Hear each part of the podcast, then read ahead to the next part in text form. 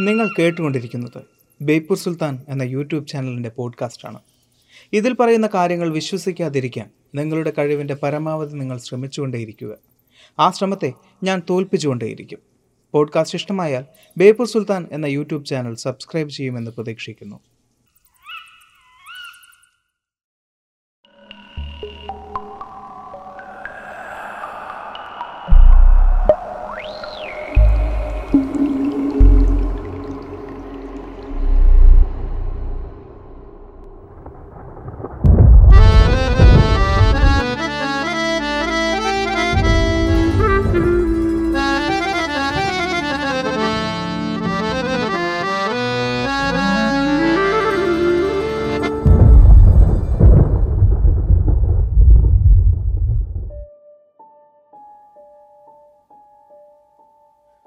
ദിവസം രാവിലെ നടക്കാനിറങ്ങിയ നിങ്ങൾക്ക് അപരിചിതമായ ഒരു വസ്തു ലഭിക്കുന്നു.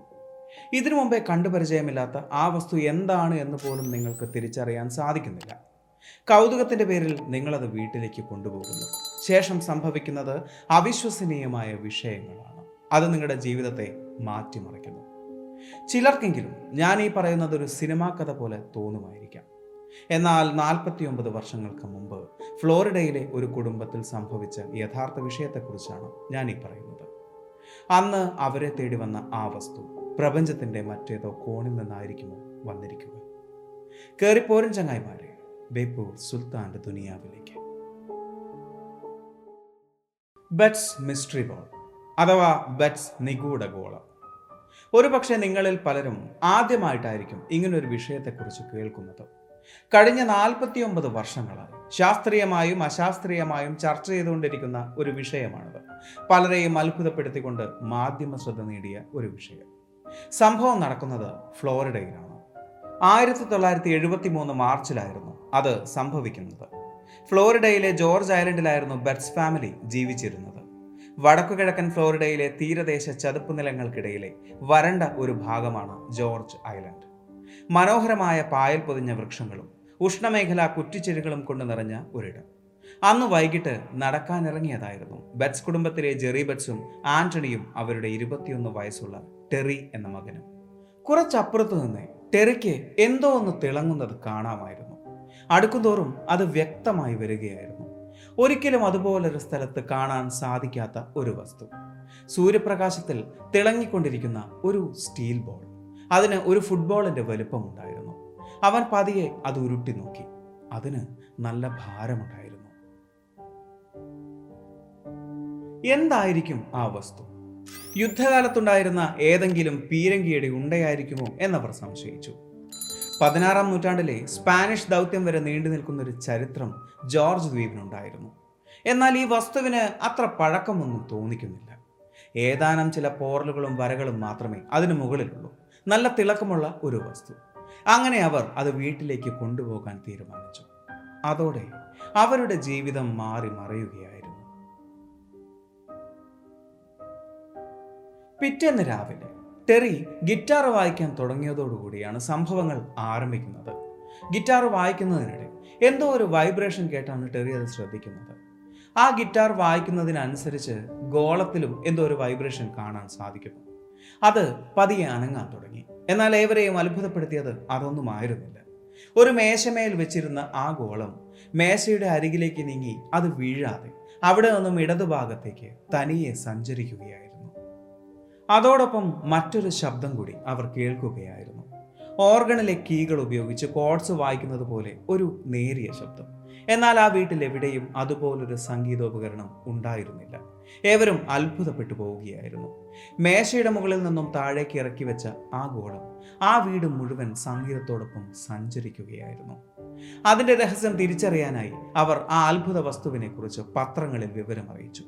അതേക്കുറിച്ച് കൂടുതൽ അറിയാൻ ജാക്സൺ വില്ലേജ് ജേണൽ എന്ന പത്രം ഒരു റിപ്പോർട്ടറെയും ഫോട്ടോഗ്രാഫറെയും ബെറ്റ്സ് കുടുംബത്തിലേക്ക് അയച്ചു. അവരോട് ജെറി ബെറ്റ്സ് പറഞ്ഞ വാക്കുകൾ അതുപോലെ തന്നെ അവർ പത്രത്തിൽ പ്രസിദ്ധീകരിച്ചു. അത് ഒരു വഴിക്ക് പോയി പിന്നെ നിർത്തി. പിന്നെ ഒരു മിനിറ്റ് കാത്തുനിന്ന് അത് തനിയെ തിരിഞ്ഞ് നാലടിയോളം വലത്തോട്ടുരുണ്ടു. അത് നിന്നു. പിന്നെയും തിരിഞ്ഞ് ഏകദേശം എട്ടടി ഇടത്തേക്കുരുണ്ടു. ഒരു വലിയ കമാനമുണ്ടാക്കി നേരെ എന്റെ കാലിലേക്ക് തിരിച്ചു വന്നു. ആ വാർത്ത കാട്ടുതീ പോലെ പറഞ്ഞു ആളുകൾ അത്ഭുത വസ്തുവിനെ തേടി കൂട്ടം കൂട്ടമായി അവിടേക്കെത്തി. പിന്നീട് സംഭവിച്ചതൊരു മാധ്യമ കോലാഹലമായിരുന്നു. ആ വസ്തു കാണാനായി വന്നവരിൽ കോൾ വിൽസൺ എന്നൊരു വ്യക്തി കൂടി ഉണ്ടായിരുന്നു. അദ്ദേഹം ഏതോ ഒരു ഹോളിസ്റ്റിക് ഇൻസ്റ്റിറ്റ്യൂട്ടിൽ നിന്നുമായിരുന്നു വന്നിട്ടുണ്ടായിരുന്നത്. ഏതാണ്ട് ആറു മണിക്കൂറോളം അദ്ദേഹം ആ ഗോളത്തിന് മുകളിൽ ചെലവഴിച്ചു. അദ്ദേഹം പറയുന്നു ആ ഗോളത്തിന് ചുറ്റും ഒരു കാന്തിക വലയമുണ്ട് എന്ന്. അതിൽ നിന്നും റേഡിയോ സിഗ്നൽസ് പുറത്തു പോകുന്നുണ്ട് എന്ന്. മിസസ് പെറ്റ്സ് ഉടനെ ചെയ്തത് യു എസ് നേവിയിൽ വിവരമറിയിക്കുക എന്നതായിരുന്നു. ഈ വസ്തു എന്താണ് എന്ന് തിരിച്ചറിയാൻ അവർക്ക് സാധിക്കുമെന്ന് മിസസ് ബെറ്റ്സ് കരുതി. അത് മാത്രമല്ല ഈ വസ്തു ഇനി അവരുടെ ഏതെങ്കിലും ഉപകരണത്തിന്റെ ഭാഗമാണെങ്കിലോ എന്നവർ കരുതിയിരുന്നു. അങ്ങനെ യു എസ് നേവിയിൽ നിന്നും ഉദ്യോഗസ്ഥർ ഗോളം പരിശോധിക്കാനായി എത്തി. പരിശോധനയ്ക്ക് ശേഷം അവർ പറഞ്ഞു ഈ ഒരു വസ്തു അവരുടേതല്ല എന്നും ഇത് എന്താണ് എന്ന് തിരിച്ചറിയാൻ അവർക്ക് സാധിക്കുന്നില്ല എന്നും. അവരതിൽ എക്സ്റേ ടെസ്റ്റും മെറ്റലർജിക്കൽ ടെസ്റ്റും നടത്തി. അതോടെ അത് high grade common stainless steel കൊണ്ട് നിർമ്മിച്ചതാണ് എന്ന് കണ്ടെത്തുകയായിരുന്നു. ഏതാണ്ട് അര ഇഞ്ച് കനം മാത്രമേ ആ സ്റ്റെയിൻലെസ് സ്റ്റീൽ ബോളിനുണ്ടായിരുന്നുള്ളൂ എന്നും അതിന്റെ ഉള്ള് പൊള്ളയാണ് എന്നും അവർ കണ്ടെത്തി. എട്ടിഞ്ചോളം വ്യാസവും പത്ത് കിലോയിൽ കൂടുതൽ ഭാരവും ആ വസ്തുവിനുള്ളതായി അവർ അളന്നുറപ്പിച്ചു. ഒരുപാട് വരകളും പോറലുകളും അതിന്റെ പ്രതലത്തിൽ കാണാൻ സാധിച്ചു. ഒന്നുകൂടി സൂക്ഷ്മമായി നിരീക്ഷിച്ചപ്പോൾ മറ്റൊന്നുകൂടി അവർക്ക് കണ്ടെത്താൻ സാധിച്ചു. മൂന്ന് മില്ലിമീറ്റർ വലുപ്പമുള്ള ഒരു ത്രികോണ ചിഹ്നം. അതോടെ അവർ ഉറപ്പിക്കുകയായിരുന്നു. ഇത് മറ്റേതോ ഉപകരണത്തിൽ നിന്നും അടർന്നു വീണുപോയ ഒരു വസ്തുവല്ല എന്ന്. അങ്ങനെയെങ്കിൽ ഈ വസ്തു എന്തായിരിക്കും? പലരും പറയുന്നു ഇത് ഈ ലോകത്തിൽ നിർമ്മിക്കപ്പെട്ട ഒന്നല്ല എന്ന്. മറ്റേതോ ലോകത്തിൽ നിർമ്മിക്കപ്പെട്ട് ഇവിടെ വന്നെത്തിയ എന്തോ വസ്തുവാണ് എന്ന്. അന്യഗ്രഹ ജീവികൾ സത്യമാണ് എന്നതിനുള്ള തെളിവുകൾ നിങ്ങളുടെ പക്കലുണ്ടോ? ഉണ്ടെങ്കിൽ നിങ്ങളെ തേടി വരുന്നത് അൻപതിനായിരം ഡോളറുകളാണ്. നാഷണൽ എൻക്വയറർ ടാബ്ലോയിഡ് പ്രസിദ്ധീകരിച്ച ഒരു വാർത്തയായിരുന്നു ഇത്. അതിന്റെ ഭാഗമായിരുന്നു യുവഫോളജിസ്റ്റും ആസ്ട്രോണമറുമായിരുന്ന ജെ അലൻ ഹൈനക്. അദ്ദേഹം ആയിടയ്ക്കാണ് ബെറ്റ്സ് ഫാമിലിക്ക് ലഭിച്ച അത്ഭുത ഗോളത്തെക്കുറിച്ചുള്ള വാർത്തകൾ കേൾക്കുന്നത്. ഈ ഒരു ഗോളത്തെ ഒന്ന് പരിശോധിക്കാൻ തനിക്ക് നൽകുമോ എന്ന് അദ്ദേഹം ബെറ്റ്സ് ഫാമിലിയോട് അഭ്യർത്ഥിക്കുകയും ചെയ്തു. ഡോക്ടർ ഹൈനക് ഷിക്കാഗോയിലായിരുന്നു എന്നതിനാൽ ഫ്ലോറിഡയിൽ നിന്നും ഗോളം അവിടെ എത്തിക്കാനുള്ള ബുദ്ധിമുട്ടുകൾ ഉണ്ടായിരുന്നു അത് ഷിക്കാഗോയിലേക്ക് കൊണ്ടുപോകാൻ പലർക്കും ഭയവുമായിരുന്നു. എന്നാൽ ഏതോ ഒരു മീറ്റിങ്ങിലേക്കായി ലൂഷ്യാനയിലെ ന്യൂ ഒറീൻസിലേക്ക് അദ്ദേഹം വരുന്നതായി ബെറ്റ്സ് ഫാമിലിയെ അറിയിച്ചു. അവർ ഗോളവുമായി അദ്ദേഹത്തെ കാണാനായി പോവുകയും ചെയ്തു. ആയിരത്തി തൊള്ളായിരത്തി എഴുപത്തിരണ്ടിൽ പുറത്തിറങ്ങിയ തന്റെ പുസ്തകമായ ദ യുഎഫ്ഒ എക്സ്പീരിയൻസിലൂടെ ഡോക്ടർ ജെ അലൻ ഹൈനക് പ്രശസ്തനായിരുന്നു. ശാസ്ത്രീയമായി അന്യഗ്രഹ പേടകങ്ങൾ ഉണ്ടാകാമെന്നും അന്യഗ്രഹ ജീവികൾ ഉണ്ടാകാമെന്നും അദ്ദേഹം വിശദീകരിച്ചിരുന്നു.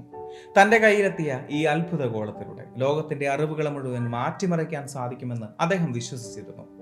ദീർഘനേരത്തെ പരീക്ഷണങ്ങൾക്കൊടുവിൽ നിരാശനായി അദ്ദേഹം പറയുകയായിരുന്നു ഈ ഒരു ഗോളത്തിന് അന്യഗ്രഹവുമായി യാതൊരു ബന്ധവുമില്ല എന്നും ഇത് സാധാരണ മനുഷ്യൻ സൃഷ്ടിച്ച ഒരു മനുഷ്യനിർമ്മിതമായ വസ്തുവാണ് എന്നും.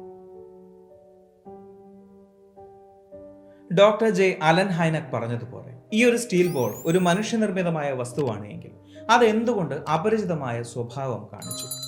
എട്ടിഞ്ചോളം വ്യാസമുള്ള ഈ ഒരു വസ്തു ഈ ഒരു സ്റ്റീൽ ബോൾ മറ്റൊരു ഉപകരണത്തിന്റെ ഭാഗമല്ല എങ്കിൽ ആ ഒരു വസ്തുവിന്റെ ഉപയോഗം എന്തായിരിക്കും? അതിനു മുകളിലുള്ള ത്രികോണ ചിഹ്നത്തിന്റെ അർത്ഥം എന്തായിരിക്കും കാണികളിൽ ഒരാളായിരുന്ന കോൾ വിൽസൺ പറഞ്ഞതുപോലെ ഇതിനു ചുറ്റും ഒരു കാന്തിക വലയം ഉണ്ടായിരിക്കുമോ? അതിൽ നിന്നും റേഡിയോ സിഗ്നൽസ് പുറത്തു പോകുന്നുണ്ടായിരിക്കുമോ? ഇങ്ങനെ ഒരുപാട് ചോദ്യങ്ങൾ ആ ഒരു വസ്തുവിനെ ചുറ്റിപ്പറ്റിയുണ്ട്. ഈ ചോദ്യങ്ങൾക്കെല്ലാം വ്യക്തമായ ഉത്തരം ലഭിക്കണമെങ്കിൽ ആധുനിക പരീക്ഷണങ്ങൾക്ക് മുമ്പിൽ ഈ ഒരു വസ്തുവിനെ ലഭിക്കണം.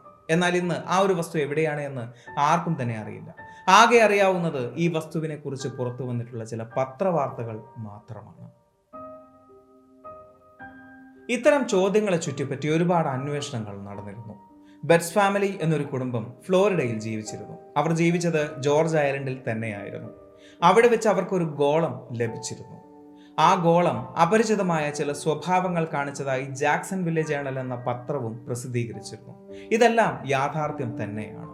എന്നാൽ ഇത്തരത്തിലുള്ള അത്ഭുത കാഴ്ചകൾ കണ്ടത് ബെറ്റ്സ് ഫാമിലിയിലെ ആളുകൾ മാത്രമായിരുന്നു. മറ്റാരും ഇത്തരത്തിലുള്ള അത്ഭുത കാഴ്ചകൾ കണ്ടതായി എവിടെയും പറയുന്നില്ല. ഗിറ്റാർ വായിക്കുമ്പോഴുണ്ടാകുന്ന വൈബ്രേഷനിൽ പലപ്പോഴും മരം കൊണ്ടും കല്ലുകൊണ്ടും നിർമ്മിച്ച വീടുകളിൽ പ്രകമ്പനങ്ങൾ കൂടുതലായി ഉണ്ടാകാറുണ്ട്.